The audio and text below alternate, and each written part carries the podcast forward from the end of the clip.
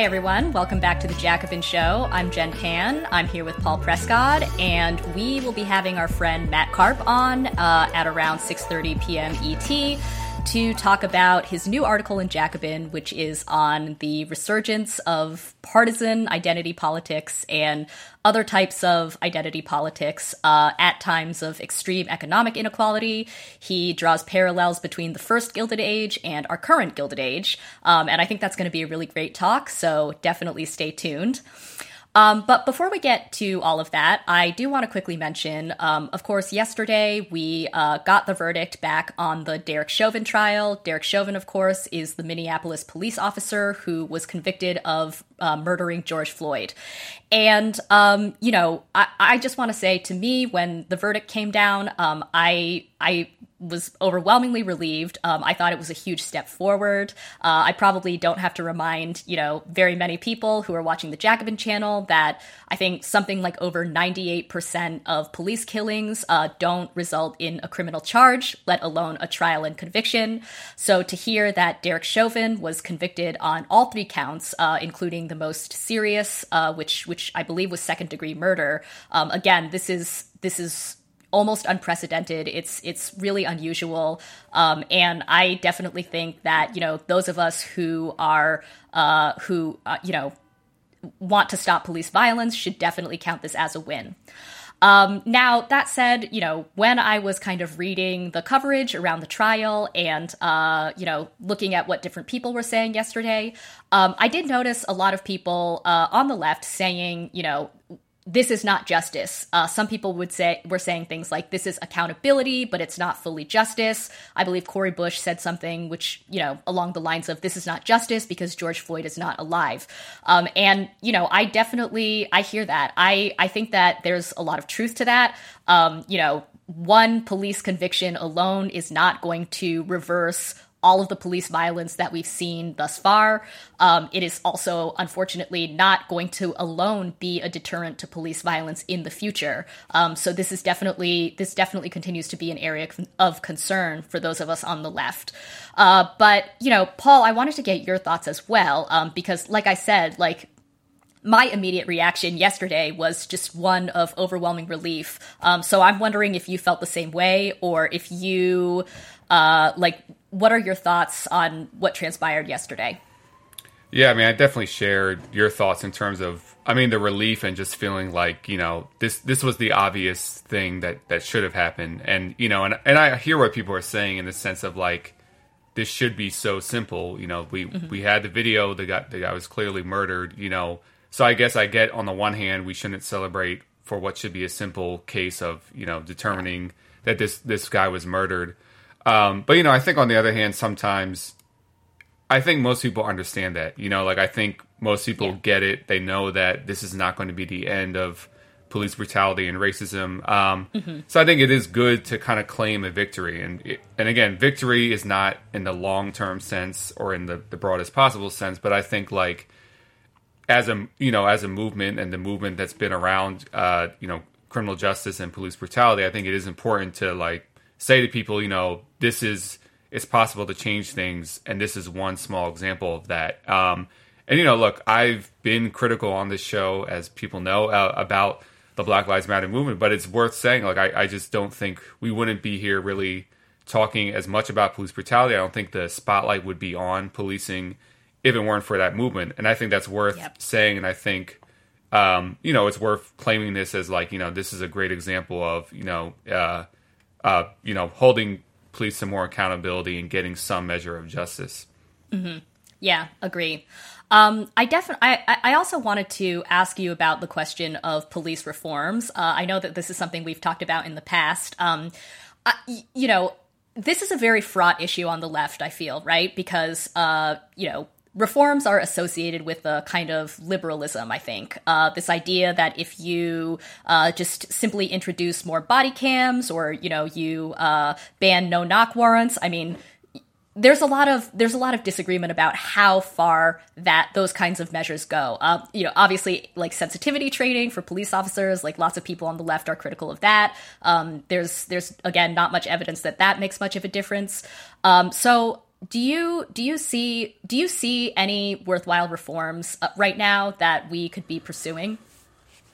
Yeah, I mean, and just to like back up for a minute, I mean, it's kind of Yeah. interesting because you know, it there really is not a consensus on this question within the left, and I mean the left in a, a very broad term, including progressives or, or whatever. Like, um, people kind of talk about it like there is a consensus, but you hear very different things. I mean, some people are very, you know, clear on saying, "Look, the system can't be reformed. Like, you just they, you just can't."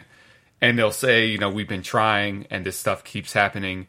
And then there are others who are, and and including organizations that have been working well before Black Lives Matter emerged, as a movement that is pushing for a very specific set of reforms. Um, And I think there is kind of this weird tension, including some people that will kind of, depending on when you talk to them, will say both versions of that.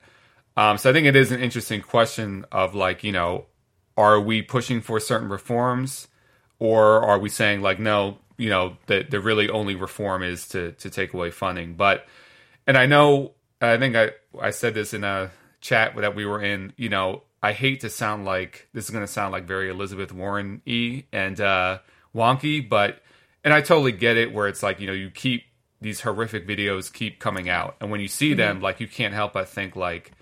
How, how the hell do you do you reform something so terrible? But you know when people say, "Well, we've tried this and it hasn't worked," and I think a lot, and I'm definitely not the expert in this, but I think a lot needs to be done to look into like, well, actually, where have they tried some robust reforms? Like whether that's you know maybe more beat cops that don't don't carry weapons, um, or you know uh, less less time in prison or no mandatory minimums. I mean, there's a whole slew of these reforms, and you know, many part of this electoral wave of the left the last few years has actually included progressive district attorneys. I mean, one of the most famous ones is in Philadelphia with Larry Krasner, and you know, and they're definitely running on the idea that you can reform, um, do do meaningful reform. So it is worth looking into more. Maybe there have been places and situations where they have been able to cut down significantly on police brutality through these reforms. You know, I see that as more of an open question, but it's something we're going to have to deal with eventually because I think we're we and again I'm saying that the broad left is kind of continuing it on as if there is not a disagreement on this, and I think mm-hmm. a lot of forces are saying you know we can't reform this, and, and others are saying that we can. Mm-hmm. Yeah, I mean, I think that the, this question is not unrelated to what we opened with, which is whether the conviction of Derek Chauvin represents a type of justice, right? Like, obviously, the conviction of Derek Chauvin in and of itself is not enough. Um, however, and, and so we can say, we can similarly say that various piecemeal reforms, various policing piecemeal reforms and incarceration reforms that we've seen over the last several decades have not been enough. However, that said, um, a few years ago, there was at least one study that came out that looked at um, rates of police killings across the US. And this researcher basically found that police killings had been cut almost in half from the time from between 1971 and 1985. So like that's huge. And um, I think he looked specifically at the NYPD, which of course in the in the 1970s was like at the heyday of just like its power and brutality.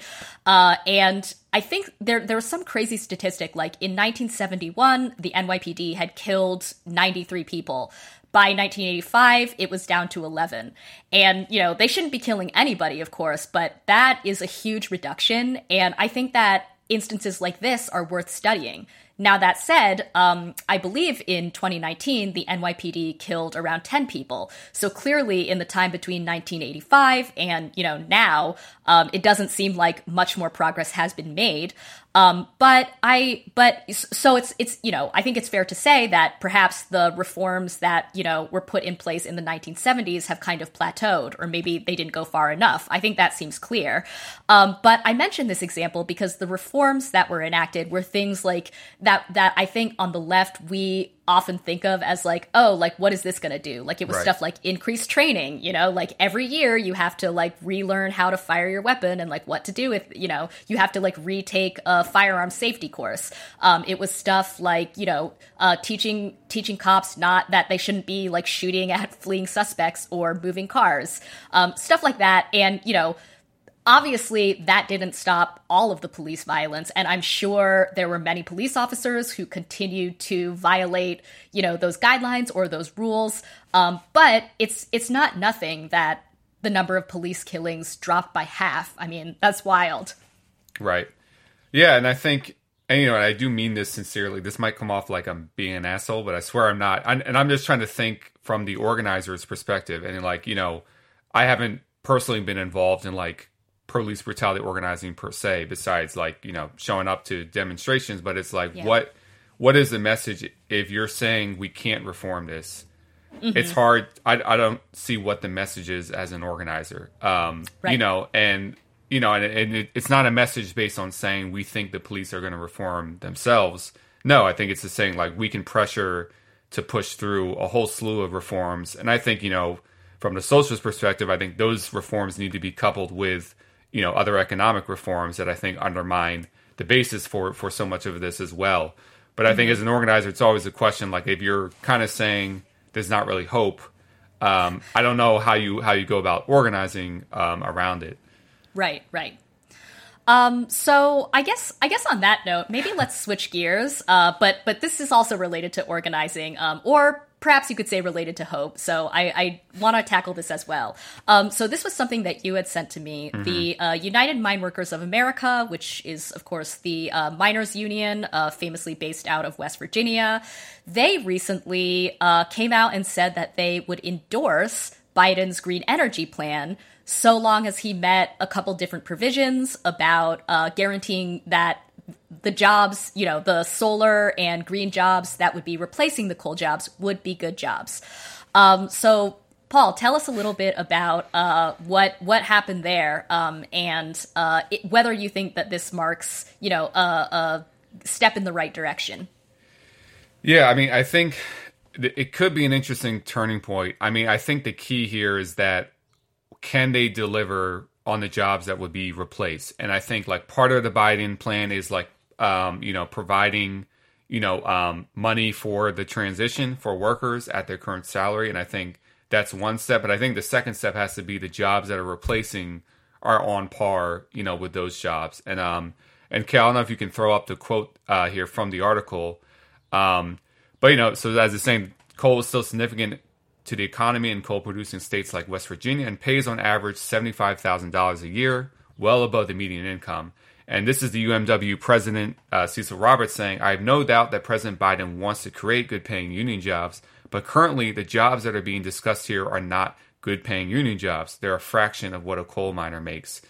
Um, and so I think this is the the key here. Like these jobs that we're replacing um, have to be of a similar wage scale. And I think anyone can relate to this. I mean, if you are making 75,000 a year or whatever in a union job, like it's very hard to go back from that. I mean, imagine going from that to $15 an hour, or even 20 an hour, you know?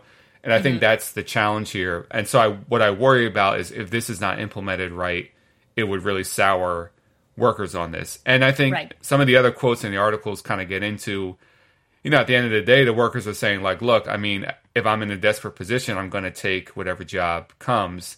And I think more and more workers and, and some of these unions are seeing the writing on the wall.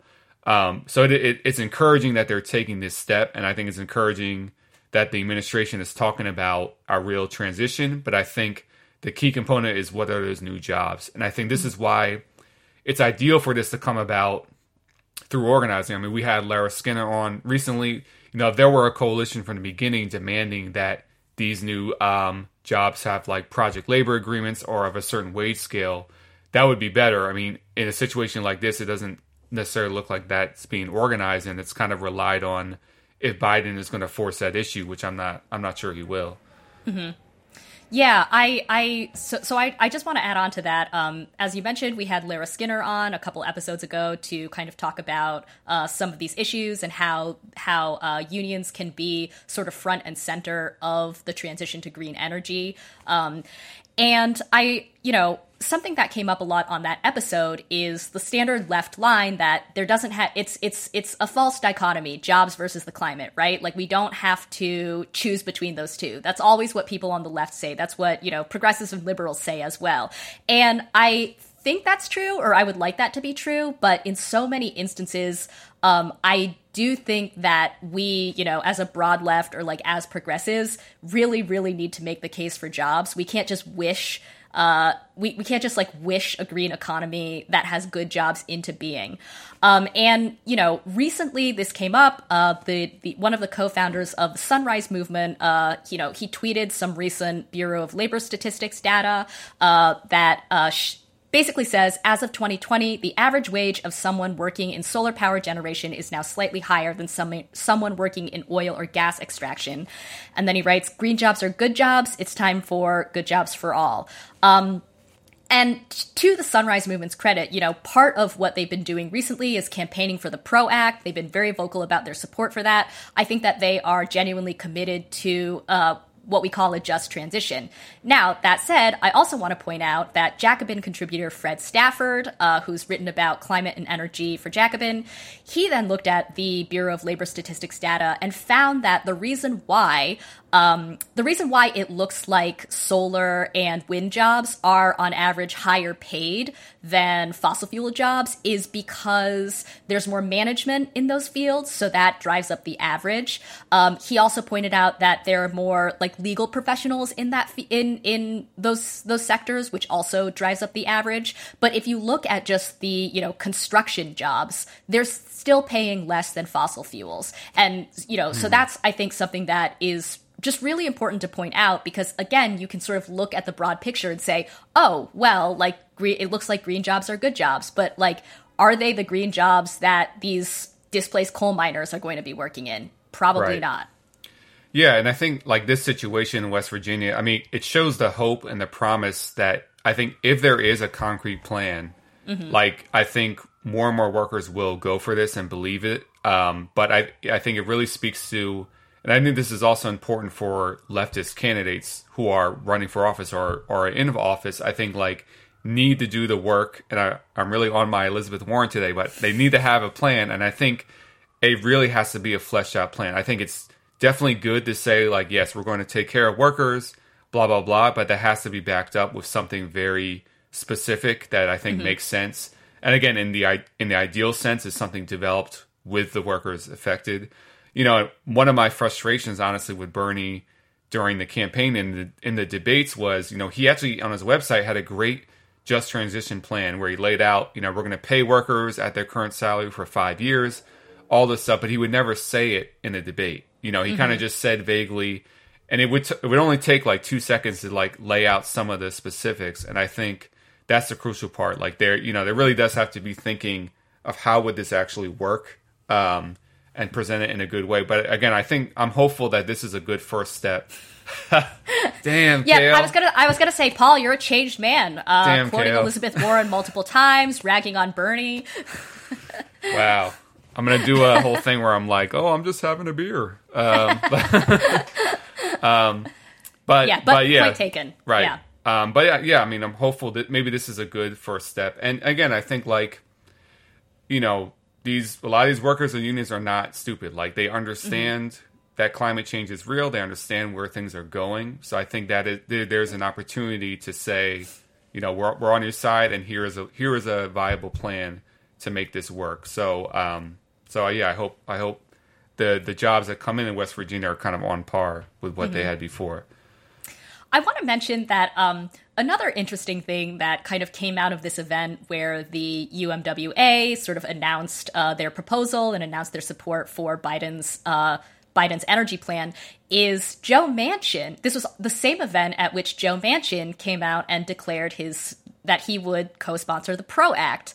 Um, and I, you know, I had heard about Manchin kind of coming out in support of the PRO Act like earlier this week, uh, and I think a lot of news outlets were actually a little like maybe maybe accidentally, maybe on purpose, I'm not sure, but like we're a little coy about the fact that he announced this with the mine workers uh, at their event. Like I read a couple different reports where it was just like Joe Joe Manchin announces at a press conference that he now supports the PRO right. Act. Right? That's how I first thought saw it. Actually, yeah, yeah. Right. Yeah. Um. And uh. You know, I, I um, I'm not. I I don't know if the mine workers like single handedly, you know, told him to support the PRO Act, and he was like, I only take marching orders from you guys. I definitely will. Um, but I will say that, you know, again, it was their event, and um, supporting support for the PRO Act is in their proposal, uh, the one that right. they took to Biden. Um, so that, you know, they include that as part of the transition that they would like to see. Um, and so I think that's interesting. And I also just have a hunch that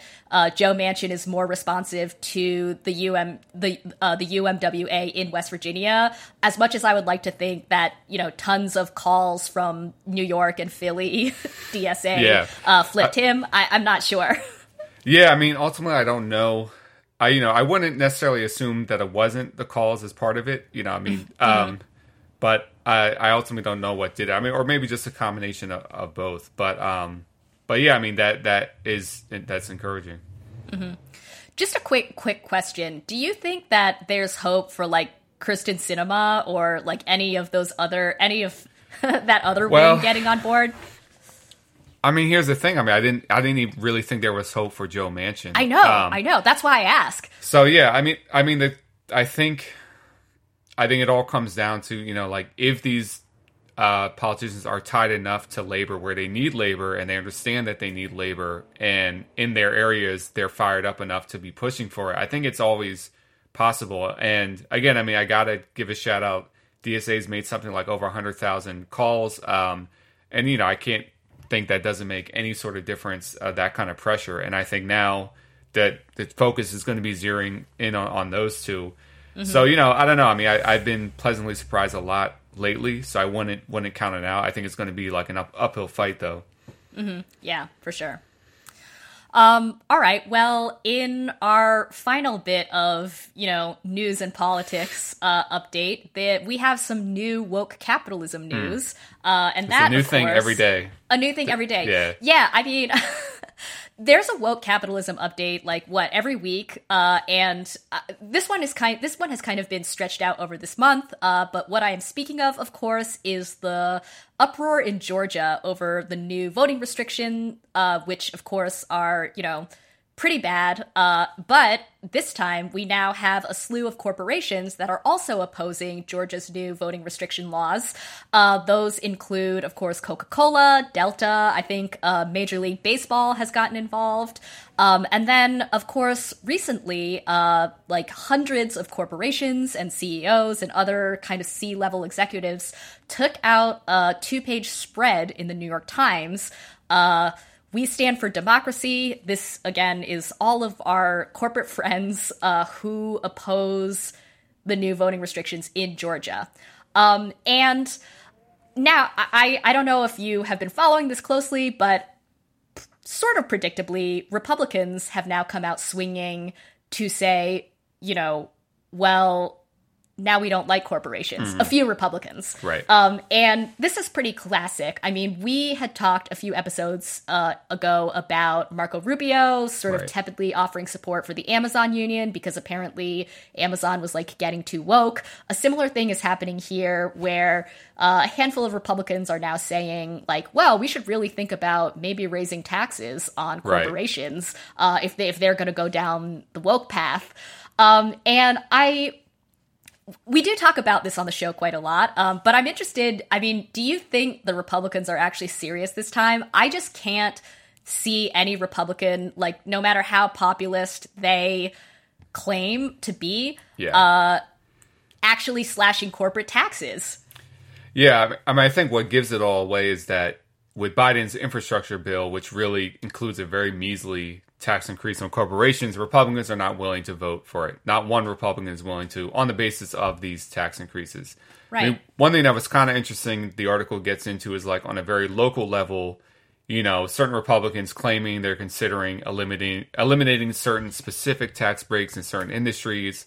I mean, who knows if that will happen, but I mean, I this is not going to be a like a deep or long-term trend in the Republican Party, but I mean, I think what's dangerous about it is that it this does allow them to posture as anti-corporate, and I think it's a very bad sign if the left is being outflanked by the GOP on attacking corporations. And I think it's just not a good look if it looks like they're fighting to end corporate tax breaks and the left is uh, focused somewhere else. And I think, you know, like the these kind of impressions people get politically are often not accurate or fair.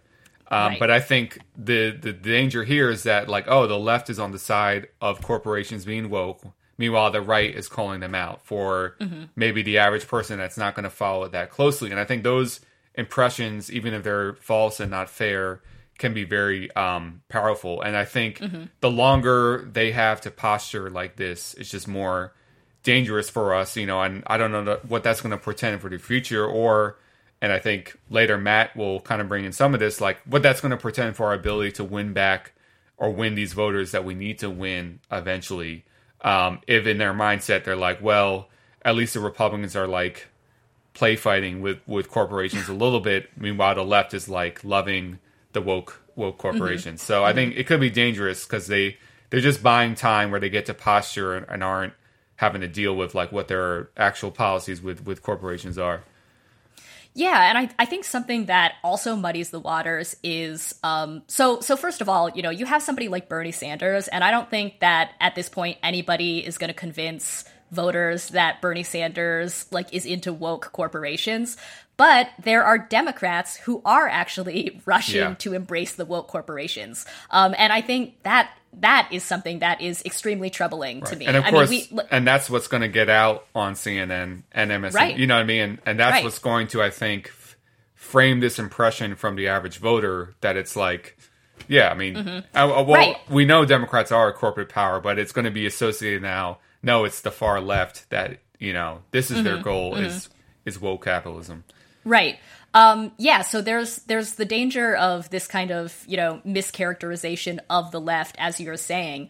Uh, but you had sent me an article from the Washington Post about uh, Joe Biden meeting with Goldman Sachs, Bank of America uh, leaders, and other business leaders, literally after the corporate, the Georgia corporate turn, uh, or the Georgia corporate out, outcry over the new voting restrictions. Joe Biden and other Democrats literally see this moment as an opportunity to be like, hey, well, like, what if we worked with you? What, what if we worked with you guys, corporations? Right. You know, and um, you know, uh, Stacey Abrams, of course, deserves credit for her organizing in Georgia and you know fighting for voting rights. Um, but she has been very friendly, of course, to these corporations that are coming out against uh, against the voting restrictions. You know, and she has not. She she talks a lot about democracy, but I have not heard her say a word about uh, you know how unchecked corporate power is also undermining democracy. I mean, I haven't, you know, Stacey Abrams had a uh, recent op ed in USA Today. Um, let me read a quote from there. So she is talking about. Uh, people calling for boycotts of Georgia companies and she says she she rejects those and she says bring your business to Georgia and if you're already here stay and fight stay and vote I appreciate the public positions taken by MLB, Coca Cola, Delta Airlines, and hundreds of other companies. Even more can be done to help stop these bills or raise awareness. And then she goes on to, you know, go through a laundry list of what corporations can do to raise awareness and, and kind of fight the spread of these anti democratic bills. And to be clear, these bills are anti democratic. However, so is Citizens United.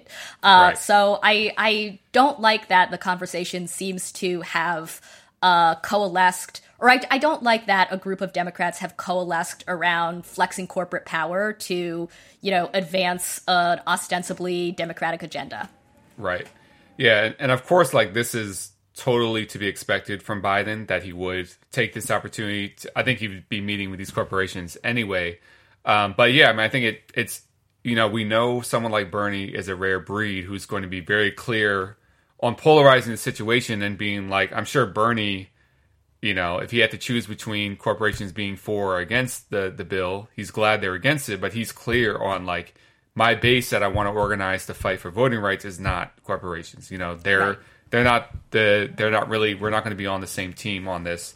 Um, but you know, he's not common. I hope there's more people like him. But again, it's just troubling that this is now going to be like the impression of this is what the left is. You know, this is who they're aligned with. And you know, in that article, the Washington Post one, I mean, one thing that was just very sad to just show you like what a fuck situation we're in is the fact that you know the the the, the corporate tax rate before the Trump tax cuts was 35%. He lowered it to 21 and now mm-hmm. Biden's talking about going to 28. So we're not even mm-hmm. catching up to where we were. And most of the corporations recognize this and they're like, well, you know, we prefer not to have the tax cuts, but like it's fine. Like we know, yeah. you know, like we're, yeah, we don't need to get too upset about it. Like, and it's like a net win. I mean, it's literally one step forward, two step backwards, you know? Right. And right. they recognize it as a net gain. Um, and and it's just very sad. like yeah, and you know, and, and of course Biden gets the credit of like, oh, he's raising taxes on the rich again, blah blah blah, and it's like, wow, we've we've literally went halfway back to where we were under Obama. That's where we are. Right, right. Um, I want to wrap that up by reading a Barney Frank quote that appears in that article. Um, I thought this was particularly damning. Uh, so he he said he says the business community, responsible elements of the business community, have figured out it's in their interest to help diffuse angry populism. They're not afraid of Joe Biden. Biden does not say they're bad people, and that's a large part of it. But they're also not as afraid of what Democrats will do. They're much more afraid of the Republicans.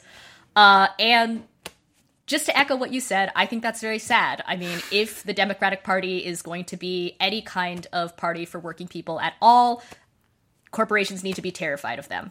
Right. Yeah. Well said. so I guess on that note, uh, maybe this is the perfect time to bring out our guest Matt Karp.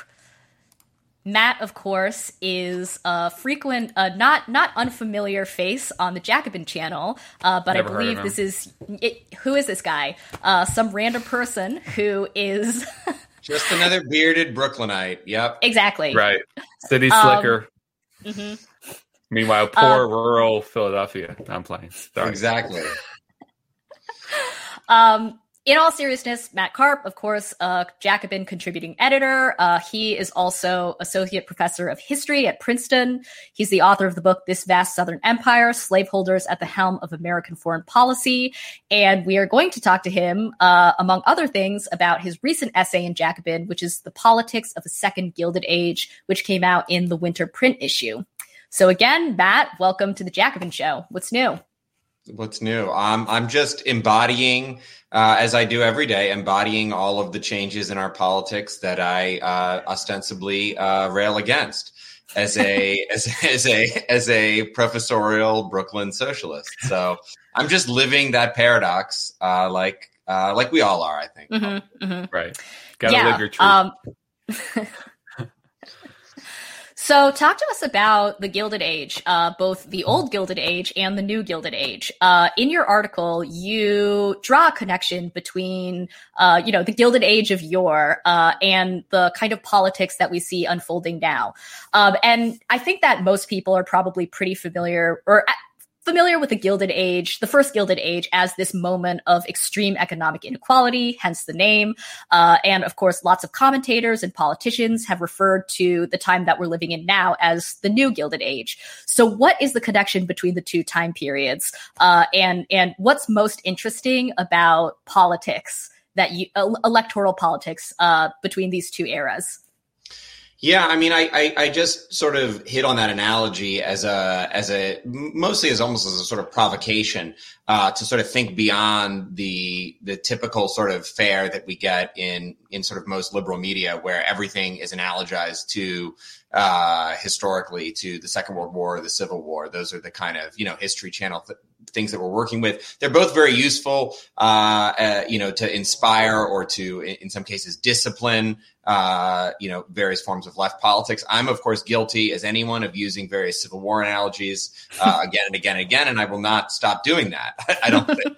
but um, thinking about 2020, I mean, the things that jumped out at me when, uh, you know, really in a lot of ways, looking at the numbers um, were uh, the extent to which this was a, you know, there were three things, right? This was a really high turnout election. People, uh, you know, ran to their ballots in in in in, in this Trump Biden election, which we had we had kind of especially on the left, had kind of imagined and sort of scoffed at as like the sort of almost a caricature of um, an unpalatable, out of touch, anachronistic, these two ancient dinosaurs like stumbling towards the White House, um, you know, clearly unfit for for the office, you know, mentally, ideologically. And yet, you know, the Trump Biden election got far more voters than any election with Barack Obama or Ronald Reagan or Bill Clinton or any of the sort of dynamite political talents of our era. Um, you know, it, it brought things back. Actually, have to go back 100 years to get up to, you know, 67% turnout. So something's going on there and uh, it, it, that high turnout, uh, you know, which broke a lot of the narratives that we'd been working with, um, and uh, combined with what other pe- a lot of people have observed as really intense negative partisanship, where this mm-hmm. turnout is driven primarily not by um, a kind of adulation or a deep identification with a movement or even a set of, or certainly a set of ideas, but with opposition and kind of a, a, a deep seated uh, antagonism towards uh, the other guy, uh, which isn't a new thing in American politics, obviously, or any form of politics. It's always about you know friends and enemies, but uh, the negative end of that uh, of that stick has really grown grown larger and heavier uh, mm-hmm. in recent years, and then. Um, uh, and there's you know various ways to look at that and measure that. But then uh, then the third thing is the thing that that is uh, like my kind of uh, as I said my kind of co- self contradictory beat,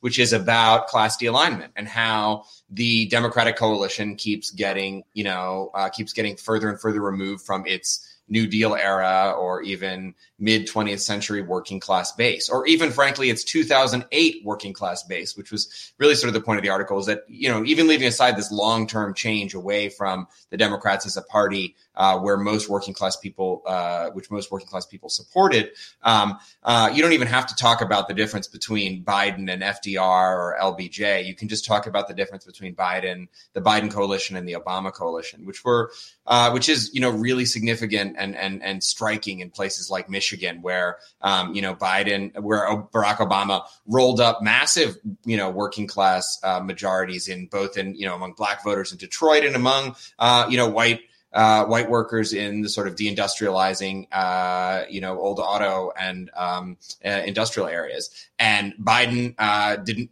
underperformed on, uh, on, in in both those groups of workers really dramatically, uh, and compensated by winning traditionally Republican suburban professional class, managerial class strongholds. So you're mm-hmm. all familiar with this argument probably by now, but uh, I think uh, this is a really long winded uh, way to get there back to the Gilded Age. But in other words, this three part combination of basically intense politics, intense negative partisanship, high, high turnout, intense negative partisanship, and a politics that's driven by culture, geography, uh, a kind of, in effect, partisan identity um, rather than uh, anything to do with class in terms of the basis of the coalitions. It really reminded me nothing like like nothing of the 20th century um, or even really the Civil War era in particular, but um, the, the, the the electoral politics, not the larger social context, but the, just the, specifically the party system of, of, of the of the of the Gilded and to some extent the Progressive era mm-hmm. of the mm-hmm. Gilded Age and to some extent the Progressive era in the in the turn of the century, 1880s to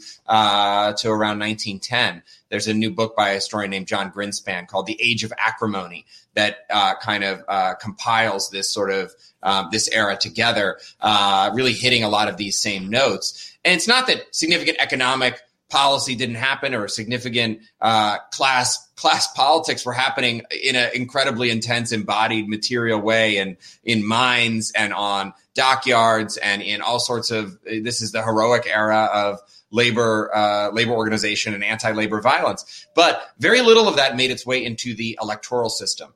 And um, to the extent that you know various party you know diff- different parties at different times supported different things none of none of that, uh, none of their positions on the tariff or their positions on uh, currency or any of the other kind of economic issues of that period, um, really, in terms of Democrats and Republicans, translated into anything like a structural uh, economic change or anything like a class politics. And I think, I guess, I think the failure and we're on a we're on a we're on a you know a steam engine train towards a similar set of politics right where we have intense, feverish debate about a lot of issues and some economic policy, um, you know, significant economic policy differences between Republicans and Democrats. We don't need to pretend those don't exist. But decoupled from class politics, can those policy differences become structural changes, fa- fundamental changes? I'm very skeptical. Mm-hmm.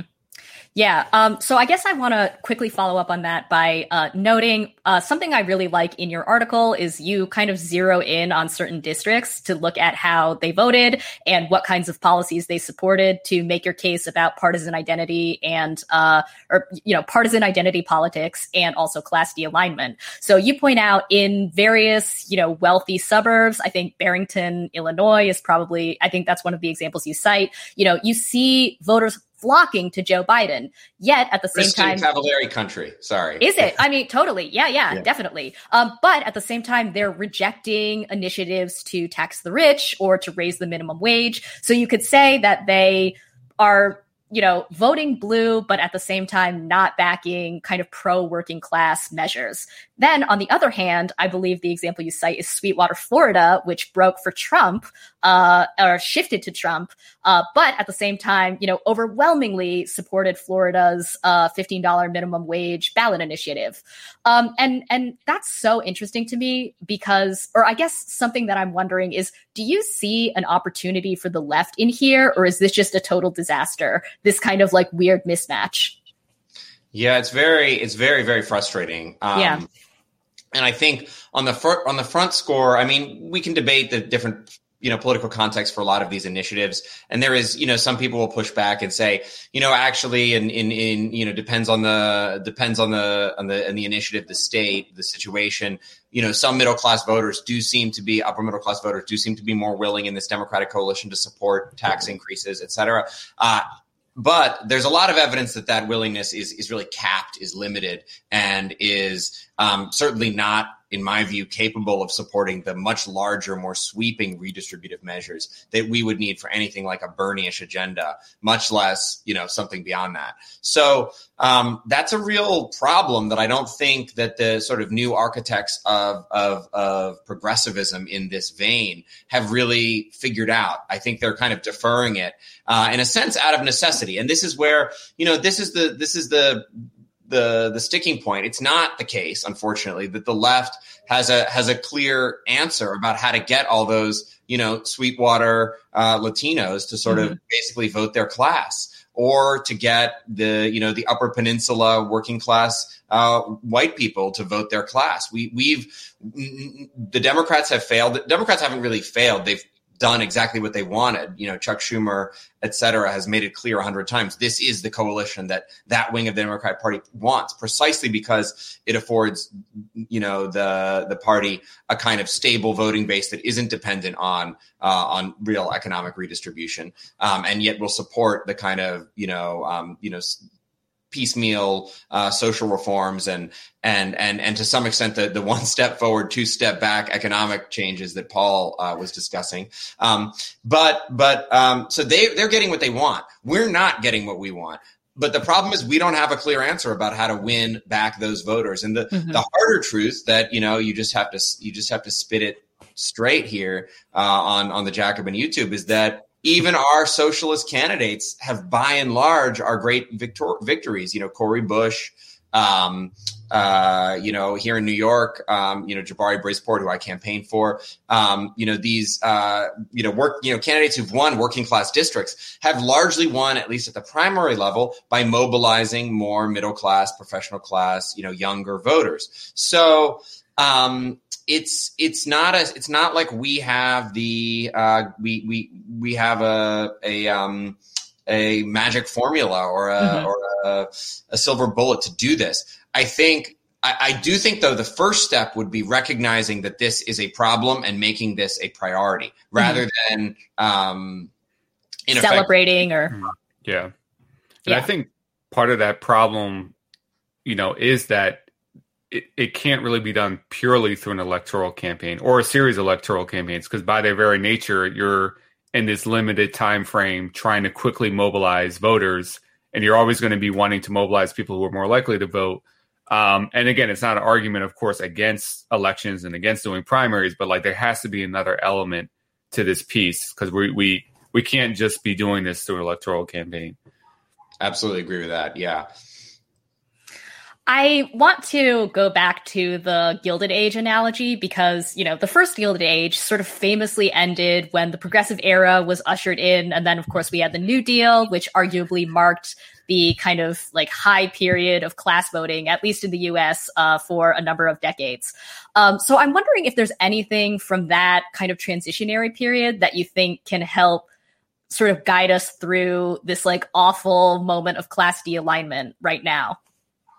Yeah, how do we run the New Deal again? Yeah, let's, exactly. Let's, That's let, what I'm asking you. Paul, Paul, what are we just do the good thing again? I just want to yeah. do the good thing. Can again. we just stop making the bad stuff happen and make right. the good stuff? exactly. Yeah, I mean, I, I don't I mean this is this is not where I this is my specialty as historian. So I do think that, you know, I've been doing we've been sort of dabbling in various New Deal book clubs and, and so on to try to make sense of this era because I do think there are some answers there. And I think to some extent, even a certain class of um, you know, uh, mainstream liberals and progressives are are coming around to this view. I saw Jamelle Bouie, you know's column, who you know I, I don't agree with about about everything, but uh, he wrote a column kind of actually lionizing the New Deal as a as a as a series of um, uh, as, a, as a sort of a political movement that not just that didn't just you know equalize the economy but help save American democracy. So I do think that there are there are forces out there that are that, are, that want to want to think about this that aren't just um, on the on the the sort of the Jacobin left. But I think you know, look, if we have to be structural here for a minute, we have to be materialist. I'm I'm actually, as anyone who reads me closely could probably tell, I'm not a very good materialist uh, intellectually,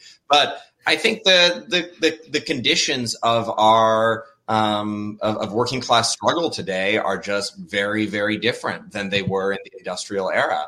And I think that's not to say that it's impossible to organize workers in, in warehouses or to or to organize workers at, at, at you know in hospitals or to organize um, um, the different kinds of much more um, atomized often and um, if not you know contingent if not explicitly contingent and and sort of um, uh, really peripheralized marginalized workers that make up most of the working class today. Um, but uh, it is a very different situation. So i don't think we can exactly expect to get um, the the to, to, to sort of run that tape back that being said, I don't. I think it would also be a mistake to, to make the other to go too far in the other direction, where people say, "Wait, hey, the the New Deal era is over, so let's let's forget about it. Let's actually drop the nostalgia for that kind of working class politics and just uh, forge an entirely new uh, forge an entirely new way forward that more or less is indifferent to huge sections of the existing working class, uh, you know, of, of, of the sort of traditional working class, which still exists, uh, in order in order to sort of sustain this progressive momentum. I think that would be uh, disastrous. Also, if, if, you've noticed, I answer most of your questions about what we should do by saying, "Well, here's something we shouldn't do." Um, but I guess this is where I get to I get to do a little bit of uh, happy dodging and saying, as a historian, I, I don't, I, I'm not an organizer. Uh, you know, I support these movements, but I don't have the answers uh, for for for how to how to fix the future. Mm-hmm. Right. Yeah. Um, why haven't you ushered in single handedly a new New Deal, Matt? Right. That's why we brought you on the show. yeah, working on it. Yeah. um, um, oh, sorry. Go ahead. well, I was going to say you you know you talk about in the article about um, you know class de alignment that this is not inevitable; it's a choice. And I mean, as you cite in the article as well, class de alignment is happening all over the world in these different labor parties, socialist parties, social democratic parties. This same process is happening. So, I mean, one could say if it's happening everywhere, this is inevitable. There's nothing we can do. So, can you kind of talk about why you think it's not inevitable, and also like how is this playing out? How are the how is the Democratic Party leadership, you know, making this inevitable? Well, yeah, I mean, I think that's a good question. This is the more most most sort of serious, you know, pushback I would say from you know from you know progressives engaged in electoral politics is to say, look, this is a transatlantic, you know, half century long trend that has afflicted all sorts of you know socialist, social democratic, labor, working class parties um, in you know so many different contexts. And there's obviously truth to that. There are there are broader forces basically you know that have to do with the uh, the transformations and evolutions within capitalism you know uh, globalization automation um, uh, the particular political struggles of the 1960s and 70s, which basically went capital's way, uh, and the weakening, the consequent weakening of, of labor unions, et cetera, pretty much everywhere. So these are things that we have to contend in. We're born, despite these sort of recent victories, as as uh, as I squeak out uh, our recent victories in the Bernie era, we are still a generation born in the wake of just a mammoth defeat. So I think recognizing that is is one starting point. So, you know, as I think I said after Bernie's loss, you know, we're we're finally strong enough to realize how weak we are. Um, and it's a long, long haul back. And so there are these massive forces arrayed against, you know, class politics it, you know, in almost every context. And so I don't want to pretend that this is just about like Chuck Schumer's calculated malice or something like that. That being said, I think it's also true that these are artifacts of certain kinds of political struggle. And if you look at the numbers in different contexts, if you look at, say, how the difference between the Obama campaign and the and the Biden campaign in the US, you see not just broader trends that are that are working against class politics, but you see the calculated you do see the calculated malice of Chuck Schumer. You see the the way in which um, the sort of both um, the the political rhetoric of and the and the style and the kind of milieu of the Democratic Party, you know, from those ubiquitous you know, love is love lawn signs that don't mention any material issue to, um, you know, it's kind of, you know, various positionings on economic versus social issues. To its um, to the extent to which it offers you know limp but un uh, you know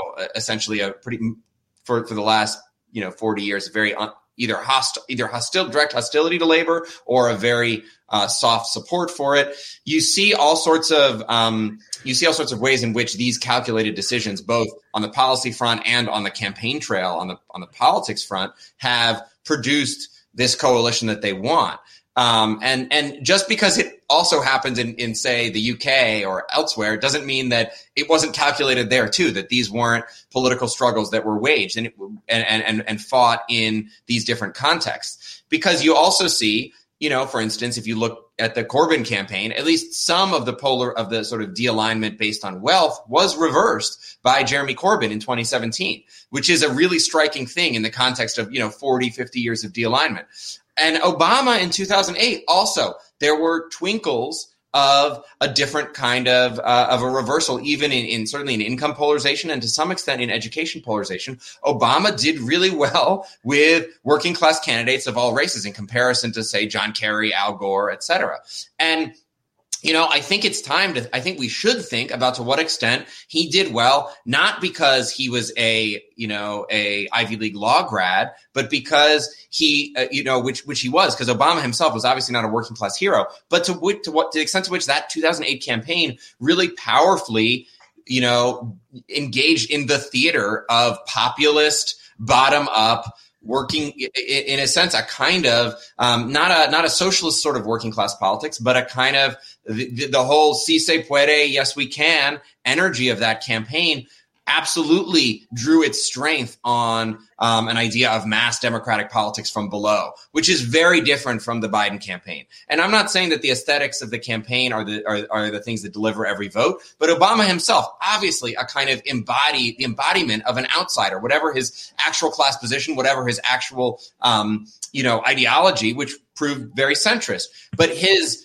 uh, the, the sort of the way in which he represented something else and something outside the mainstream is not hard to recognize. So this is an example in, in a funny way. It's an odd example for the left because I, I, don't want people to think that I'm, you know, lionizing the 2008 campaign uh, specifically because it obviously, you know, was so many broken promises on, on, on, on any number of levels. But I do think there are things to learn about a certain kind of style of politics that says, wait a minute, there are different, even within our shrinking, defeated world, there are different paths. There are different ways in which this can accelerate or this can be uh, slowed down, or maybe in some cases, this can even be reversed, you know, and uh, I do think that there are electoral lessons there.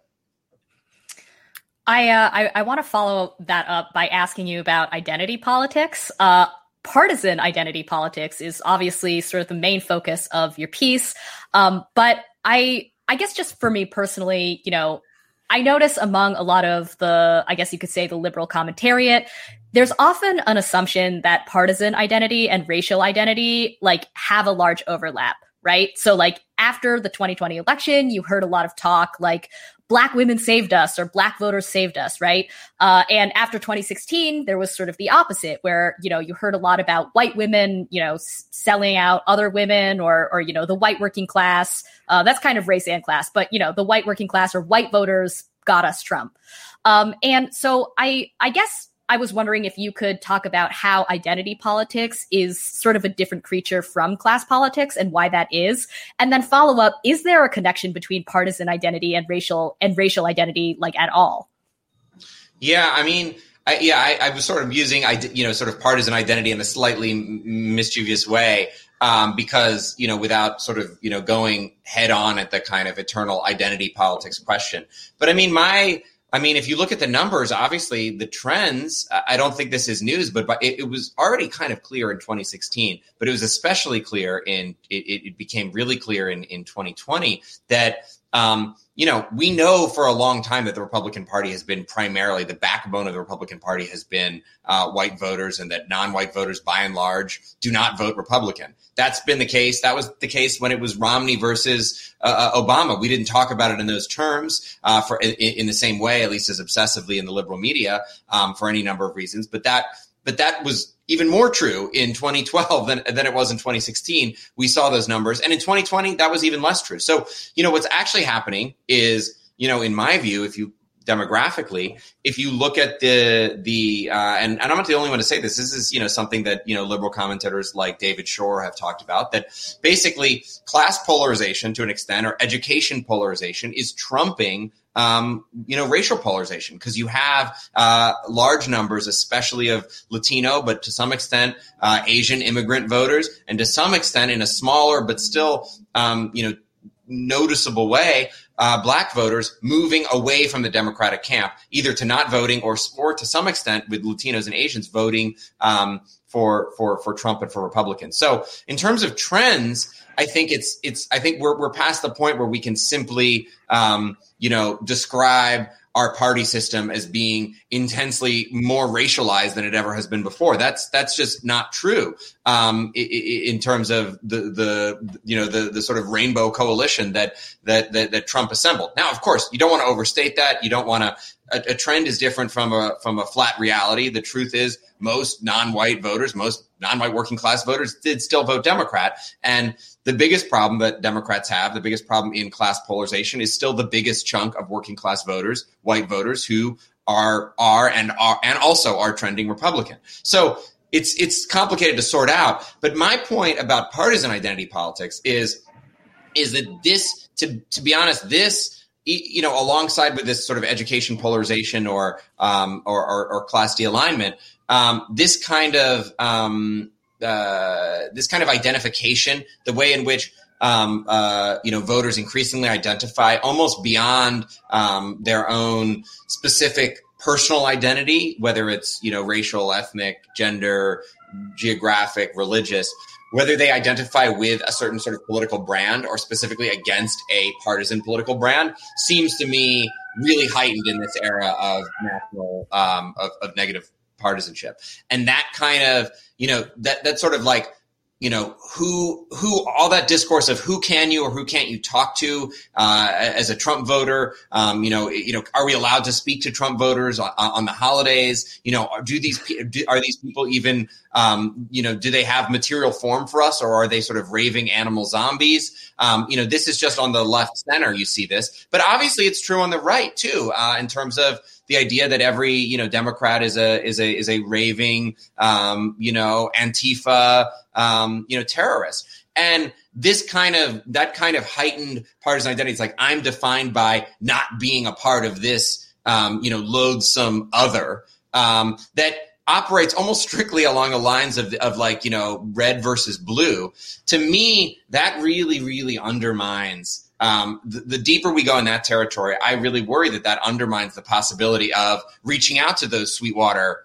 Florida voters, those mm-hmm. working class Latinos who said, "Hey, wait a minute, uh, I like minimum wage. I like the minimum wage. A lot of people I know would benefit from this. I'm voting for that." Uh, but the, the more we drive them, our our kind of partisan machine drives them into being like, "Yeah, but I'm a Republican. I'm a I'm a Trump guy." The more that happens, actually the less likely they're going to vote for a Democratic initiative that's identified in partisan terms uh, mm-hmm. with, with the Democrats, whatever its class content is.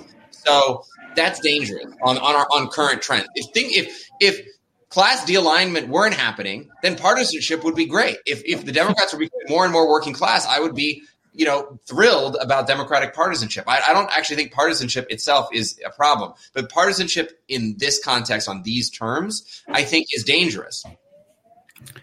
And you kind of already are starting to touch on this, but to follow up on that, can you explain the dangers of left wing and socialist candidates kind of leaning into this team blue partisan identity, um, even if it's good in the short term for fundraising, which I think is why they do it. And I know you're you're not an organizer, but how do left wing electeds break out of this? How do they stop doing this? Yeah, to be honest, that part of the that part of the piece is more targeted at the sort of at at at at, at um in my view at like you know socialist or lefty uh you know the kind of post Bernie uh Bernie crat left uh in electoral politics because I mean the truth is um, you know, most Democratic politicians are going to lean into partisanship. That's that's our system, and I'm it, I, am not trying to say that we should bring back you know bipartisan posturing or or, or bring back um, you know some sort of anti-political or anti-partisan uh, you know sort of um, uh, you know the, the, sort of the grandeur of, of of distance from these you know pox on both their houses kind of business,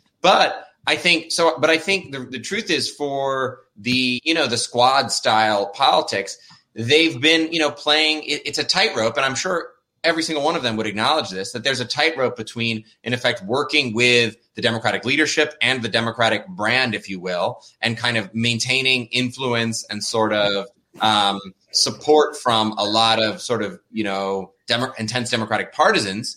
Um, uh, and identify and, and, sort of carving out some kind of independent identity and as as a as as a whether it's a sort of a left wing identity or pref or you know or a, a sort of a working class uh, based identity or some co- sort of other and I don't mean identity as in terms of individual identity I mean political identity you know what differentiates the Bernie um, you know, the Berniecrats from the Democrats, uh, et cetera. And to me, it's really risky for the strategy to basically be like, we just want everything that the Democrats say they want, but we just want more of it. And we are the most intense Democrats. And we show that by hating Republicans the most, tangling with Republicans the most, you know, organizing, all, deepening the sense in which all politics is, you know, who said what to who in a, in a kind of, um, you know, feverish take and counter take cycle uh, between the two parties where, you know, you have the good guys and the bad guys and I think you did see a lot of this. This was really heightened after the Capitol riot, et cetera, um, where where that's the only thing, that's the only dividing line in, in politics. That's the binary, and when that becomes the only binary, then there's no distance between. There's no sense in which any kind of post Bernie kind of politics has any difference from Nancy Pelosi's politics. And look, I mean, I understand to some extent, like this election just happened. You're trying to do things in a party that now has a really slender majority. Um, I, I, do understand the tactical logic of leaning into that, but I think um, I think there are a lot of dangers associated with that strategy too. That that basically make the left wing of the Democratic Party, in a sense, almost the most kind of um, de-aligned uh, portion of the Democratic Party. That you know, in some ways, and I think if you looked at the numbers, to, to some extent, there there there is some truth to that. That the Progressive Caucus um, um, you know, uh, I don't know. Maybe maybe that goes too far. I shouldn't say that because a lot of the new, you know, kind of professional class Democrats are in the new Democrat caucus. So I, I won't go there. But but I think basically it it puts um, you know Bernie politics in a box that is in, in fact at the mercy of Pelosi and Schumer. And um, I can see why you want to do that in order to claim victories and say, "Hey, we helped get you your two thousand dollars." Like, go for that. I, and I'm not saying that they should be, you know, completely hold their noses from this stuff, but um, but I think there needs to be a concerted effort to sort of build a, uh, a a political identity that is at least to some extent independent from that. That puts uh, you know working class and you know left wing economic redistributive questions. Um, you know, Medicare for all, jobs for all, to some extent, Green New Deal. You know, support for labor puts all of that as this is our political identity that is actually we're way we're way more loyal to these issues than we are to uh, Team Blue. Yeah, and you know it's such a strange phenomenon how in the last Gilded Age and in this one, when economic inequality is at its most extreme, culture war issues still rise to dominate political life. So, like, I mean, what explains this? How does that happen when economic inequality is so stark, it's staring you in the face, but culture war is still where everything pivots on? Yeah, I mean, I think. I mean, a, a, cynical explanation is that it sort of serves the the the interests of the of the the, the short term and maybe the long term interests of the of the both the, the, sort of partisan political leadership and ultimately the kind of you know capitalist ruling class, which has no problem kind of you know having a culture war between um, you know Facebook and uh, you know Shell Oil. Uh, or, or whatever, um, you know, uh, between between various sections of capital that seem to be like identified with certain kinds of progressive politics versus others that are, you know, cast as the villains. You guys were talking about woke capitalism before. I mean, clearly, these these very powerful forces in our society don't fear this, uh, nor do they fear you know partisan um, you know polarization around these issues. Um, so uh, I think that's a big part of it. Um, I think it also has to do with to what extent does the you know does the organized working class have the power to disrupt that paradigm? You know, and during the Gilded Age, they didn't. You know, they were being they were too busy, you know, being murdered by Pinkertons, basically, and uh, and also too divided by you know brutal, you know, racial and ethnic divisions, um, you know, within with, within themselves, frankly, which are a big part of that story, uh, and made you know working class organization very difficult in late 19th century America in some places. Although there were also enormous triumphs that were only beaten down by the state. So um, we're you know we're kind of in that position now, although. Um, uh, although uh, you know, fortunately, you know, union organizers aren't being aren't being murdered. Um, the, that's the good news. The bad news is we probably have um, you know, uh, are the sort of the the intensity of mobilization within, um, you know, uh, labor politics is not as not as fierce as it was, say, in the Haymarket era, uh, in or in the sort of the general strikes of the 1870s. We're we're not we're not really there yet in terms of actually mobilizing workers, as we saw, you know, really brutally in um, in the Alabama Amazon vote um, we're we're very very even though the rules are more favorable to us, but the the the actual workers are not right now. So um, you know, there's a lot of work to do on that front. But I think that's the only way to break through this. As long as the the working class is itself divided, disorganized, and and and and weak. Um, you know, you're going to have a politics that's primarily culture with, you know, a few arguments about tax rates on the side. So I actually, uh, I, you know, agree with all of that. And I, I want to shift gears slightly because I think when I had emailed you earlier in the week, I mentioned that I wanted to ask you some sort of general questions about history. Um, you're unfortunately or fortunately our resident historian, left wing historian. Um, so I guess, um, and, and I think I had said this to you in my email. Um, basically, like, a few years ago when Eric Foner's book Gateway to Freedom came out, I went to a talk by him and he said something through the course of his talk. He said something like, well, you know, like I really respect and I like Howard Zinn, but I don't subscribe to his vision of history, which is that people rise up and then they get beaten down. Um, and I thought that was really interesting. And and Foner, you know, was like, my view is actually like slightly more optimistic. And I thought that was so interesting. And I, you know, also love and respect Howard Zinn. Um, like many people, a people's history of the United States was sort of my like teenage you know, entry into left wing history. Uh, we all know that a people's history of the United States has spawned a million a people's history of X, Y, and Z.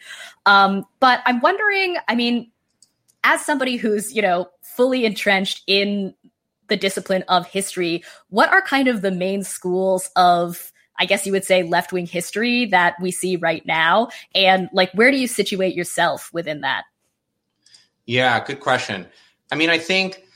Um, I mean, I think. I mean, one way to look at Zinn is a, a sort of a, a slightly this is this is probably too cute. It doesn't line up perfectly. But one way to think about Zinn is that Zinn represents both the strengths and the weaknesses of a kind of new left approach to history, or at least one strand of that that is, you know, intensely, you know, focused on you know social movements and the identifies, you know, kind of um, you know social movements from below as the kind of source of any kind of movement toward um, it, it, it, you know equality in, in in America, but is also um, is also sort of almost uh, yeah resoundingly pessimistic about the capacity for those movements to really attain uh, victories. And if I mean, uh, and and I think I, think there are you know there are things to be learned from you know the way that Zinn you know treats a lot of these struggles. Absolutely, and and and to some extent the way that Zinn recognizes the sort of remorselessness and the entrenched power of of ruling class interests in this country's history. There's no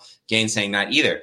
But I'm not of the Zinn school. I mean, and I think I'm I'm I'm I'm closer to Foner uh, because I think and and, and I, it's not surprising that Foner would see it this way um, because you know for me as a historian of the Civil War era, um, like like like Eric, the uh, you know this is where Zinn's interpretation, at least one place, I think there are others, the New Deal and to some extent the Civil Rights Movement, falls apart uh, in that um, you know, it, you know, in the narrative of, of, of Zinn's book, much like uh, actually older schools of sort of progressive history, you know, sort of, you know, non-Marxist progressives like, you know, Charles Beard, and to some extent, actually, in very old school, you know, Marxist and communist historians, uh, early accounts uh, in in you know in the sort of first half of the 20th century, um, uh, the Civil War was basically a conspiracy of industrial capitalism to sort of break apart a feudal remnant that um, you know, uh, uh, you know, a, a, feudal remnant that had, it, you know, kind of attached itself to uh, the national state and needed to be shattered for uh, the forces of, you know, capitalist modernity to surge through the country. Um, uh, and emancipation was kind of an afterthought and, and an accident. And, you know, in Zinn's account, this, you know, comes with much more emphasis on the struggles of enslaved people themselves, uh, and is sort of less about the sort of robotic working out of uh, of of sort of you know. Um, uh, you know, uh, invincible economic forces from above. But both of those stories kind of rhyme. Whereas I think the story that you know Foner would Foner has told, and the story that I would tell in, in, in you know my work that I've you know some of it is published, some of it's coming out, like this Catalyst article, right, on on anti-slavery, really identifies this broader Civil War era as a time of you know to be um, to say you know uh, to to use Frederick Douglass, I could call myself a Douglassist about this as a time of struggle and progress, as a time when actually mass democratic politics combined with social movement struggle uh, in the anti-slavery, the abolitionist and anti-slavery movement, combined with struggle from below in the 1860s uh, on the part of enslaved people, actually produced a radical transformation in U.S. history that was not simply about you know big capital calling the shots. The process of emancipation, as it happened, uh, the, the, sorry, the rise of the Republican Party, first of all, the the rupture of the union, the violent rupture of the union, um, the process of emancipation on the ground, and the 13th and 14th Amendments in particular, none of those things were scripted by Capital uh, uh, in any way that Capital in the 1850s and 60s would have wanted to script them. They were all, and they were all meaningful uh, historical victories. I think that the left should claim and own. Not that they brought brought in the millennium or accomplished the revolution uh, in any in any final sense. Of course, it's struggle and progress, and then more struggle, and some sometimes, you know, defeat. We've just been talking about an era of defeat. The late 19th century was obviously another era of defeat that Douglass himself lived through before he died. So, you know, the ball moves forward, the ball moves back. Uh, what I resist in sort of the Zinn school of history is is the way in which so many of those moves seem to be almost pre-programmed by a certain kind of ideology. Uh, and and there are other schools of sort of um, I think popular sort of progressive and, and liberal approaches to history now that aren't exactly Zinn like, but I think share some of those same um, same defects and, and sort of uh, anyway. But I, I know maybe you want to talk about that too. Yeah, I was going to say so, you know, relatedly, um, a phenomenon that I feel like I have been observing recently, and I'm sure it's not new, and I'm sure this crops up on the right as well as on the left. Uh, but it's a tendency that I call, uh, you know, fake radical revisionist history. Perhaps there's a more elegant academic term for it, which you can comment on later. Um, but it's basically the tendency to like latch onto a myth or latch onto a piece of history that is just not true at all. And I'll give a few examples. So lots of people on the left um, really like or, you know, uh, have sort of uh, propagated this idea that the Black Panther Party uh, forced the government to uh, either uh, you know in, like adopt or expand its free breakfast program. Um, and we actually talked about this when we had Amber Frost on the show. Um, there's no historical basis to this. Uh, obviously, the Black Panther Party's free breakfast program was amazing. Uh, it, it, fed a lot of kids, uh, but the federal free breakfast program was in existence long before, and its expansion was well underway when the Panthers launched their program. Uh, but I think what people, why people gravitate to this, is because, of course, Hoover was, you know, watching the Black Panthers and uh, kind of identified the free breakfast program as something that he thought was uniquely dangerous. Uh, and then after the Black Panthers sort of, you know, brought out their program, uh, the U.S. government officially adopted an expansion of the the federal free breakfast program. But as I say, you know, it it had been in the works before. Um, and just to use another example, um, a few years ago, a lot of uh, you know progressive Asian American activists uh, who wanted to sort of express su- support and solidarity for Black Lives Matter uh, were were saying, you know. Um, uh, well, like we need to stand in solidarity with Black people because Black activists in the 60s fought for us to be here, basically. Like they pushed the 1965 Immigration Act. Um, and again, that, you know, there are some strains of truth there, but that's just not true. Uh, the 1965 Immigration Act was this top down measure, which, you know, very broadly was sort of adopted as, I guess, a geopolitical consideration. Um, you know, the U.S. government at the time like wanted to look a little bit less racist, and so uh, that was one of the measures that they sort of put forward. Now, of course, during the '60s, you also have the Black Power movement, or again, the Black Panthers, who are really interested in third world uh, liberation and third world solidarity, and that may have played, you know, some some role in shaping the culture. Uh, but reforming immigration was just not a plank of the civil rights movement.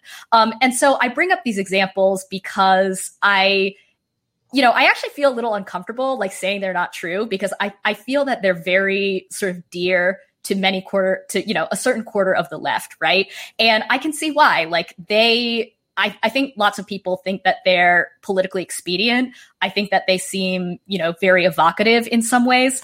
Um, but I'm wondering if you have any thoughts on this trend or, you know, this sort of um, this sort of move toward you know fake radical history uh, if you've noticed this uh, and and like if you think there is any kind of expediency to this or like should should we try to get the record straight yeah, I mean it's interesting. I mean, I, in some ways, the, the, trend that you're talking about is a little different from the one that I was that I was kind of thinking about uh, in terms of you know the the the way that you know history, the politics of history seem to work kind of in the in the liberal and progressive imagination more mainstream. I think those examples that you brought up are you know, and maybe I'll come back to that, but those examples that you brought up are kind of um, you know, they're they're in some ways I'm less unsympathetic to them than I am to um, to to other forms of of sort of you know historical mischaracterization in the sense that they're basically usable pasts that you know various activists um, and various sort of activists and people engaged in political struggle are just you know plucking you know at will from the the treasure chest of history to sort of advance their point. And well i don't think that that i think that you know for one on the left, we have responsibility ability to be uh, responsibility to be rigorous in our in our in our plucking and to hold um, hold those you know those treasure coins of the light and say, wait a minute, did this really happen in the way that this happened? Because if it didn't, then you're suggesting you know that we go down that that you know in a sense all we have to do is is is follow a strategy that actually didn't produce results. So I think we need to be rigorous intellectually about it, about thinking about our historical analogies. But in some ways, I'm less um I, don't have such a big problem with various kinds of sort of over enthusiastic um, uses of kind of you know movement history to say, hey, wait a minute, um, we did this you know these activists did this then and we can do this now. And that that that that shows the power and possibility of of, of social struggle. Because i feel like the dominant trend in so many ways is actually moves in the other direction that sort of puts this big blanket of kind of continuity and you know what uh, you know, the historian James Oakes has called kind of racial consensus history overlays on top of all struggles and uh, and all struggle and progress in U.S. history, from slavery through to um, the civil rights movement, and in fact, actually sort of, sort of submerges any possibility of extracting either sort of lessons or inspiration or um, meaning from so many of those struggles, except as kind of um, you know heroic, noble, tragically doomed efforts um, that you know uh, to, to, battle against uh, the sort of the white supremacist consensus that has governed everything from the beginning and always will. I mean, obviously, this is a, a, you see a version of this in the 1619 project to some extent, or at least some portions of that um, of, of, of, that production. But I think that that's a that's a kind of um, you know political temperament that I think actually has become quite popular within certain strands of sort of mainstream liberalism because it works well both ideologically and materially with um, liberalism's insistence that you know a certain kind of moderate liberalism's insistence that like X and Y isn't possible. We're familiar with this in the Bernie camp. In you know, veterans of the Bernie campaign are familiar with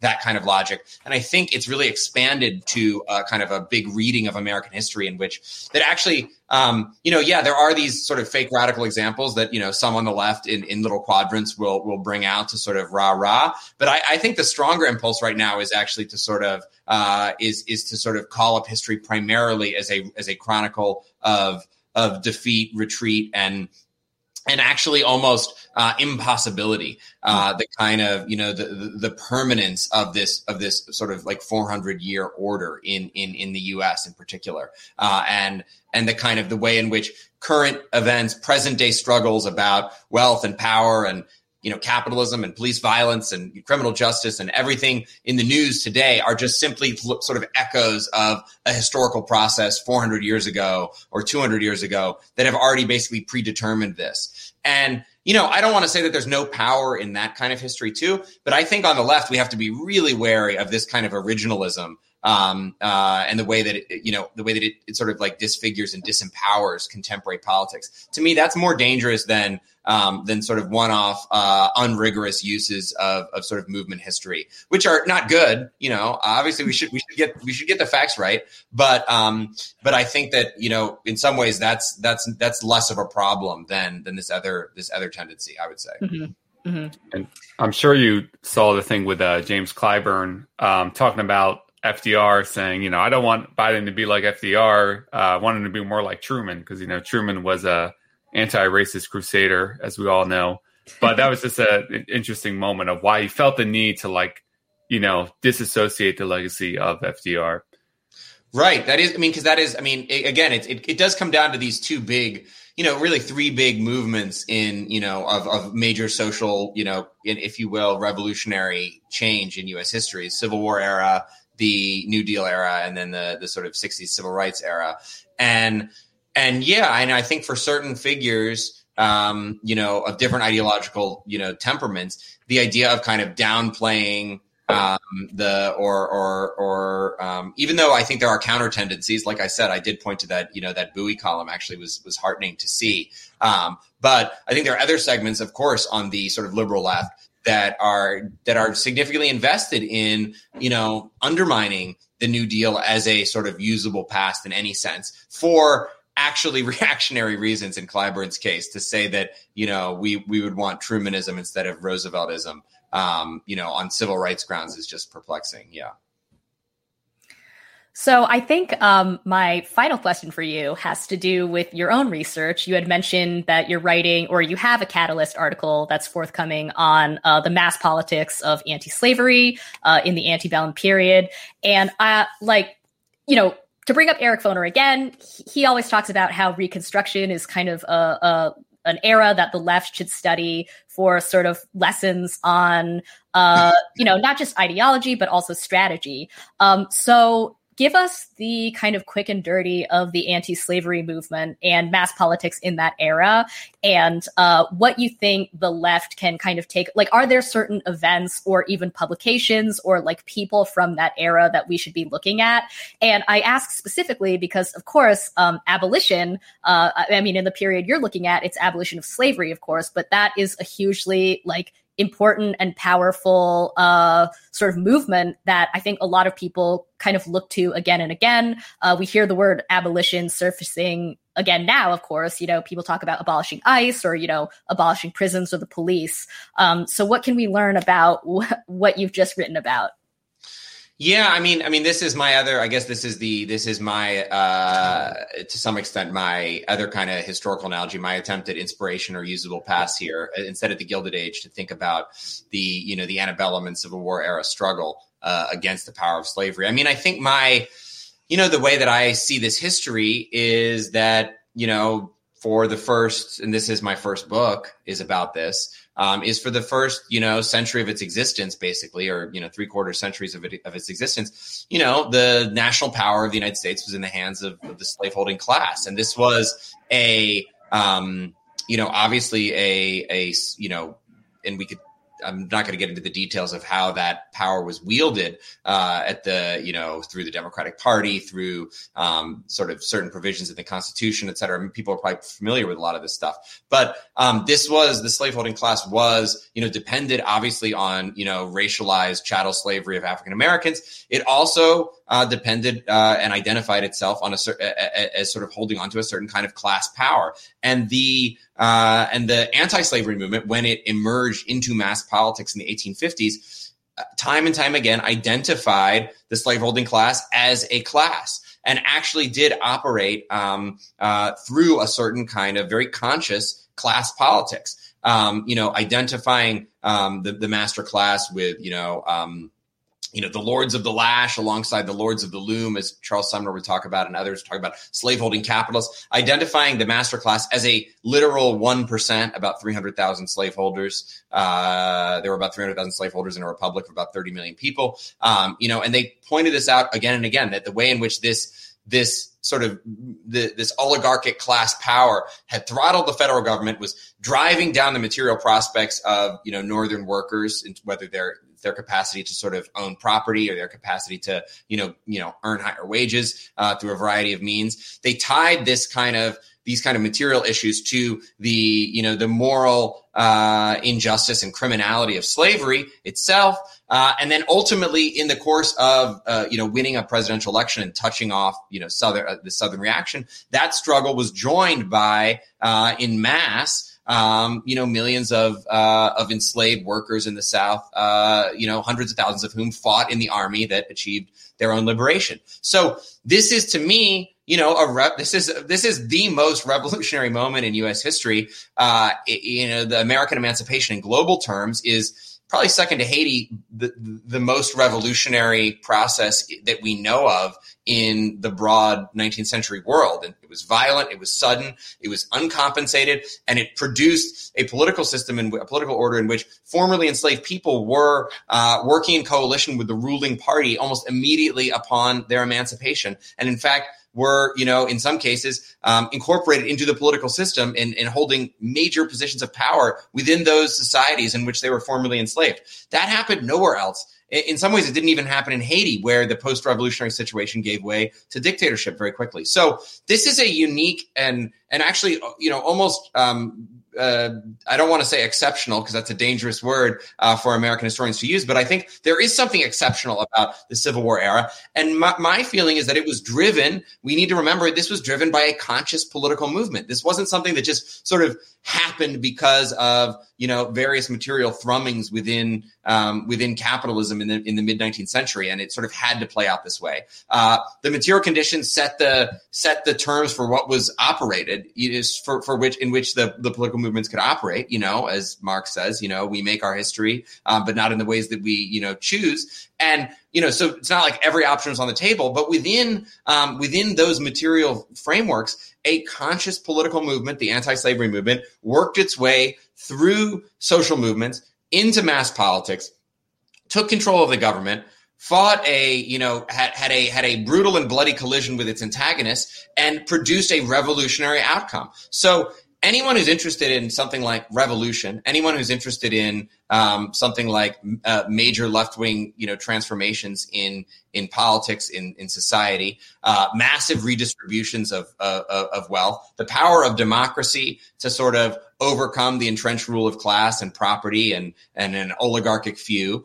Um, all of the in all of those ways, this era is incredibly rich uh, as an incredibly rich resource for us to study. It doesn't have all the answers. In particular, uh, I don't think, despite the sort of class politics rhetoric uh, against the slaveholders of the 1850s, I don't think it actually provides a, a, a window into you know contemporary working class struggle or labor or, or organ, the struggles of organized labor which are so vital today. So it's not a one-to-one fit. Nothing ever is. But in terms of uh, particularly on the question of how democracy can be um, uh, the field of democracy can be a site of struggle for major egalitarian change uh, even revolutionary change then uh, you know we need to study this for sure Pretty good pitch.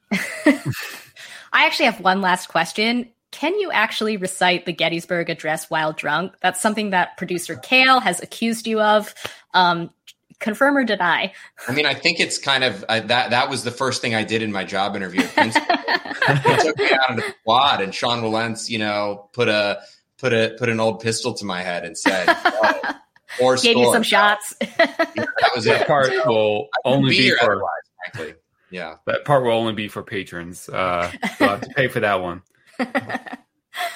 Um, well, uh, I think that's pretty much all we have for you, Matt. Uh, we've kept you on for an hour, and I, you know, we could go on, but I think for now we'll we'll let you go. Um, but thank you so much for coming on to the Jacobin Show. Um, we'll have to have you back. Uh, I know you're a regular on this channel, but please rejoin us again. Thanks, guys. Yeah, as, as Kale pointed out, my my my total butchery of that Marx quote shows that I'm totally out of gas and need to eat dinner. Uh, thank you guys. Thanks, Thanks Matt. Matt. We'll see you soon. I'm still a little disappointed he does not know how to get us a, another new deal, but it's all right. Yeah. Yeah. Um, I guess that'll be for the next time he's on. Yeah. That's his homework. Figure that out for us, please, and uh, come back. Well, actually, um, of course, now it's time for you to answer some questions. Right. Uh, that that uh, one of them being, how do we get another New Deal? No, I'm just kidding. Yeah. Um, how do we rebuild labor, the entire labor movement? Yeah. right. Uh, yes, it's time for Labor Paul, everyone. This is the segment on our show where Paul uh, answers some question, any of a number of questions related to labor. If you have any questions about labor, be it labor history or labor organizing, please go ahead and throw those into the live chat or into the comments, and Paul will answer them the next time he's on. Uh, but for today, we have two questions. Um, let's bring up the first one. So, uh, uh, um, uh, somebody from YouTube asks, are there laws that need to be passed to enable more worker co-ops to be formed? And should that be another front for labor to organize on? So this is a good question. Paul, you are usually going, going off about unions. What about co-ops? Right. So yeah, I mean, worker co-ops or cooperatives are essentially employee-owned companies, which can take the form of workers being members of like an employee stock ownership plans. And the idea is that these co ops would gradually challenge and overtake capitalist firms and be able to usher in a socialist economy. And while I'm not entirely dismissive of the positive roles worker co ops can play, I don't think it's a viable strategy for socializing the economy or building up the power of workers within capitalism. Um, worker co ops within a capitalist system essentially mean that those workers become their own capitalists. They have ownership rights they mobilize their own finances, they reinvest their surplus for their own advantage, and they are still forced to compete in the capitalist marketplace as and with all the antisocial incentives that we as socialists know that entails. And we actually can look at some recent historical experiences that suggest that worker takeovers within a capitalist system don't always work out so well. So there was a wave of factory takeovers in Argentina after their 2001 financial crisis and the government turned them into co-ops. And the worker workers took over firms that were saddled with debt and that they were now responsible for. And they wound up having to put their own savings into the company or accept lower wages to deal with the fact that these companies had to be competitive. Uh, there was also the Chicago Republic Windows and Doors example in uh, 2008, which I think inspired a lot of the left, where workers occupied the factory and took it over to prevent it from closing. I mean, today, of the original 240 workers, only 17 remain. And due to competitive pressures, a lot of them pay themselves near or below the minimum wage. So I don't see any reason why worker co ops can't easily be incorporated by the capitalist system. You know, a pro- proliferation of worker owned but still competing co ops will not solve the problem of the need for massive economic planning in order to create a just society. And I think the enthusiasm for worker co ops that pops up on the left from time to time comes from frustration and disillusionment with two things the labor movement and the state. And I get it. The labor movement is in deep trouble.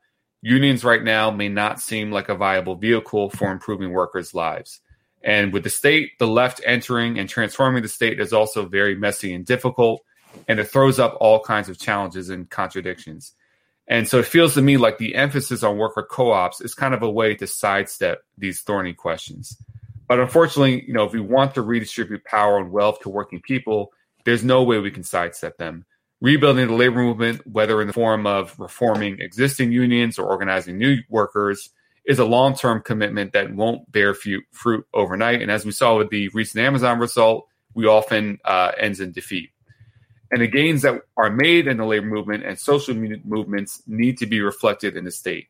We need to be able to win laws that change the balance of power in favor of workers and redistribute corporate profits to the public good and have more working people coming out of these movements in the state. And this is all part of giving workers more say and control over the economy and society, which is part of what the idea of worker co ops is to do anyway. And so, even properly supporting existing and future wor- worker co ops, I think requires big state action.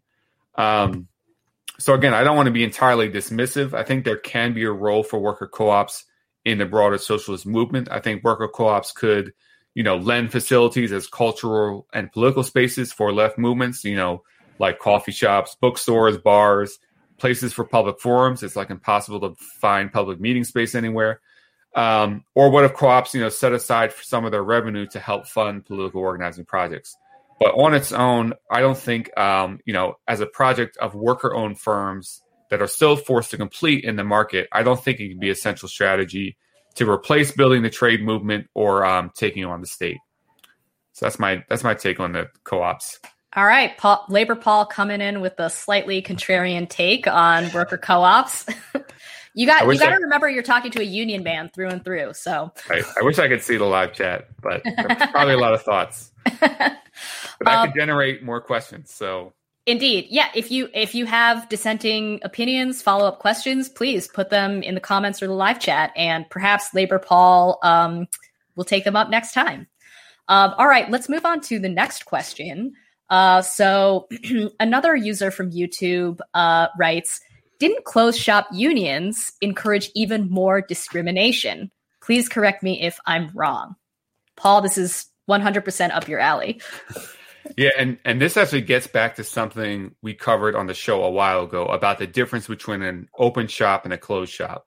And so an open shop is a workplace where you are not automatically enrolled in the union as a product of being there. You'd have to vol- voluntarily sign up to be in it. And a closed shop means that as soon as you become an employee, you are automatically part of the union. And so when this originally came up, I argue that even though some will say that having an open shop forces unions to organize better, I still think it's better overall to have closed shops. And having a closed shop doesn't prevent a union from doing good organizing. And and now what I think this listener is getting at, and I apologize if this is wrong, is discrimination in the building trades. And the employment structure is a little different there, but not necessarily because it's a closed shop. You have closed shops in other elements of the private sector as well. But I think this gets at an important point to cover. Um, you know, the building trades have a reputation for being discriminatory and this history is kind of long and complicated. And to be clear, by building trades, I mean construction work like electricians, carpenters, iron workers, plumbers, etc. And so, you know, this work is part of what the so-called skilled trades. And these workers were in unions of the American Federation of Labor, which for a long time had explicit policies forbidding black people and women from being members of their unions. And in these unions, you need to join the union and complete an apprenticeship program to get the work. Now, even after many of these unions officially stopped discriminating, it was very hard for large numbers of people of color to break in. And the reason is is that you have new workers being recruited out of the social circles of the existing set of workers. So the work, you know, the workers are recruiting their cousins, their friends, their sons, their nep- nephews into the trades. And even even if they are not deliberately discriminating, their social circle is likely to be white because our society uh, has been and still is very segregated, and this kind of re- reproduces itself. And so, what's it? What do we do about this? And first, I think we need to make sure we talk about this with a degree of nuance. Um, with the trades, you're talking about many different unions, many different kinds of jobs, and each union is different in its history and the amount of diversity in their ranks. And this can also vary widely by location. So, like in New York City, for example, the demographics of the trades are actually pretty diverse and representative of the city, not so much in other places. Um, and I'm going to go to Bayard Rustin, who had a lot of interesting things to say about this. Bayard Rustin, the great civil rights activist, um, and his take was that you know it's hard to advance affirmative action measures in a time of economic scarcity. And of course, we know this economic scarcity is manufactured, but you know when those existing members of the trades feel that their jobs are under threat, um, you know, it's going to be harder to advance those measures. And I think this can only be addressed by vastly expanding the pool of employment or a massive jobs program that creates the need to bring more workers into these jobs and into these training programs and into these unions. Um, you know, so in other words, you, you can address this problem during a period of big economic growth. And in our vision, this growth is stimulated by the federal government and the public sector. And you know, there's a lot more to say on this, but I'll I'll leave it at that. But to come back to the original question, I don't know. I don't think closed shops inherently lead to more discrimination. Again, I think your your question was kind of targeted at the building trades, um, but you know, in general, closed shops apply apply to many uh, private sector jobs and private sector unions that aren't just the building trades.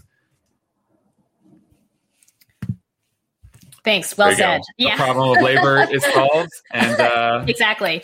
Sorry, I was trying to like think of whether I had anything like smart or pithy to add on to that. Um, but I, I think you covered it. Um, I I do think I I mean, I I guess I have sort of a follow up question, and this is something we sort of get at on the show in like a couple different ways, pretty much all the time. But I do feel like you know the labor movement historically has not been perfect, especially on issues of race. Um, it isn't perfect now, but I I still think it's worth saying that it is one of the most effective vehicles for ending discrimination or for ameliorating discrimination and for uh, upward mobility for historically marginalized groups. Like I just think I I you know and I'm not saying that, you know, the the um person who posed the question is uh countering any of that.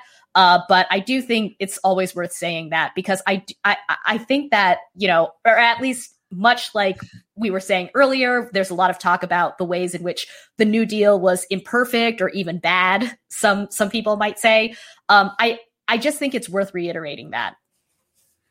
Right. Yeah. You know, and just so people know, you know, when I was in my as an undergrad, I was involved in a campaign in Philly. Long story short, essentially, you know, in, uh, revolved around discrimination in the trades. So you know, it exists. It it, mm-hmm. it is a thing, but again, I think there needs to be just a lot of nuance there because I said I think it gets to be this trope of like, oh, building trades. There's there's no black workers in building trades, and it's just like just look around. Obviously, uh, in in one sense, um, and again, like it can vary so much.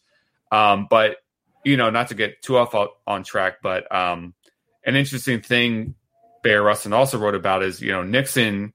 If people have heard about the Philadelphia plan, um, he kind of tried to cynically use this issue to kind of divide labor and civil rights in the early 70s, where he put out this plan around, you know, we're going to attack discrimination in the building trades.